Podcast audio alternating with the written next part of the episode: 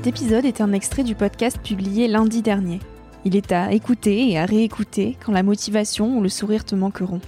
Ce mini-épisode pourra remplacer Instagram pendant ta pause de 10 minutes, se retrouver dans tes oreilles avant de t'endormir ou à ton réveil pour commencer ta journée dans la joie. Si cet extrait te plaît et que tu as envie d'en connaître plus sur mon invité de la semaine, l'épisode en entier t'attend chaudement sur Nouvel Oeil.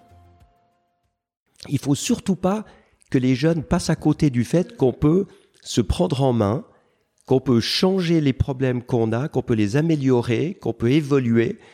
Et si j'étais un peu timide à l'époque, un peu peureux, que ça me rendait un peu arrogant dans ma manière de, cacher mes faiblesses, euh, quand j'ai vu une aile delta voler en 1974, c'est un delta plane, je me suis dit, ça c'est pour moi. C'était une, une, des premières ailes delta qui volaient en Suisse. Je me suis dit, ça il faut que je fasse ça, je vais me soigner. C'est là que j'ai compris que la peur, le mal-être, etc., viennent souvent de la manière qu'on a de se projeter dans le futur.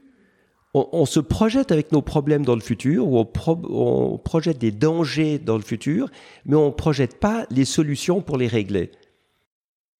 Et pour ça, on lâche du lest, on lâche du poids, on explore toutes les altitudes, et on s'arrête à l'altitude qui nous donne la bonne direction. Et dans la vie, ça devrait être exactement la même chose.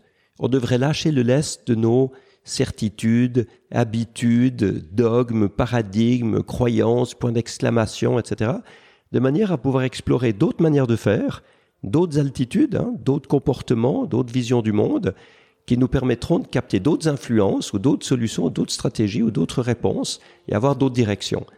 Suivant quelle manière de penser on a, on aura une trajectoire ou une autre. Et on va être complètement prisonnier de cette trajectoire et des événements qui vont en découler et des réactions des autres. Tout ça, ça dépend de notre vision du monde.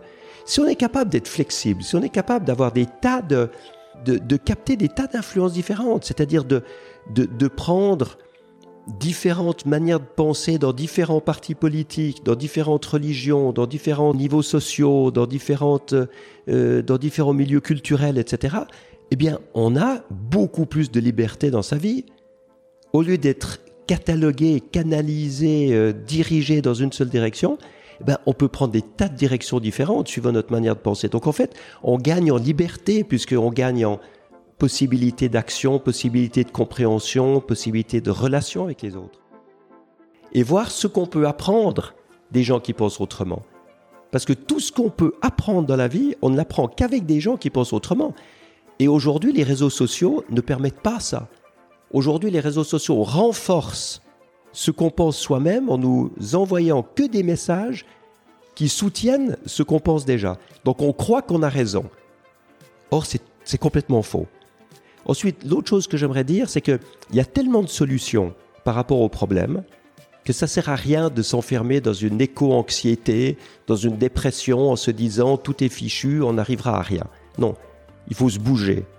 Et se bouger, ça peut être de parler à des élus locaux, à des journalistes locaux, à écrire sur ses réseaux sociaux, à parler avec ses amis, à faire des groupes d'action. Super. Euh, ça peut être de chercher des solutions et de les appliquer. Et puis, euh, ça peut être de, d'apprendre un métier dans lequel on va être utile.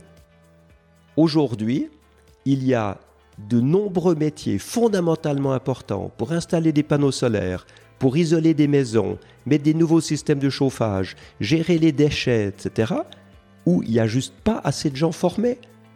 Il n'y a pas assez d'ingénieurs, et pour ceux qui ne veulent pas faire des études ou ne peuvent pas faire des études, ben, il n'y a pas assez de places d'apprentissage, il n'y a pas assez de places de formation pour que tout le monde puisse être formé dans les métiers dont on a besoin pour le futur. Et, et ça, il faut vraiment choisir un métier qui, qui, va être utile et qui va avoir un gros bras de levier pour l'amélioration de la situation sociale et écologique dans, dans l'avenir.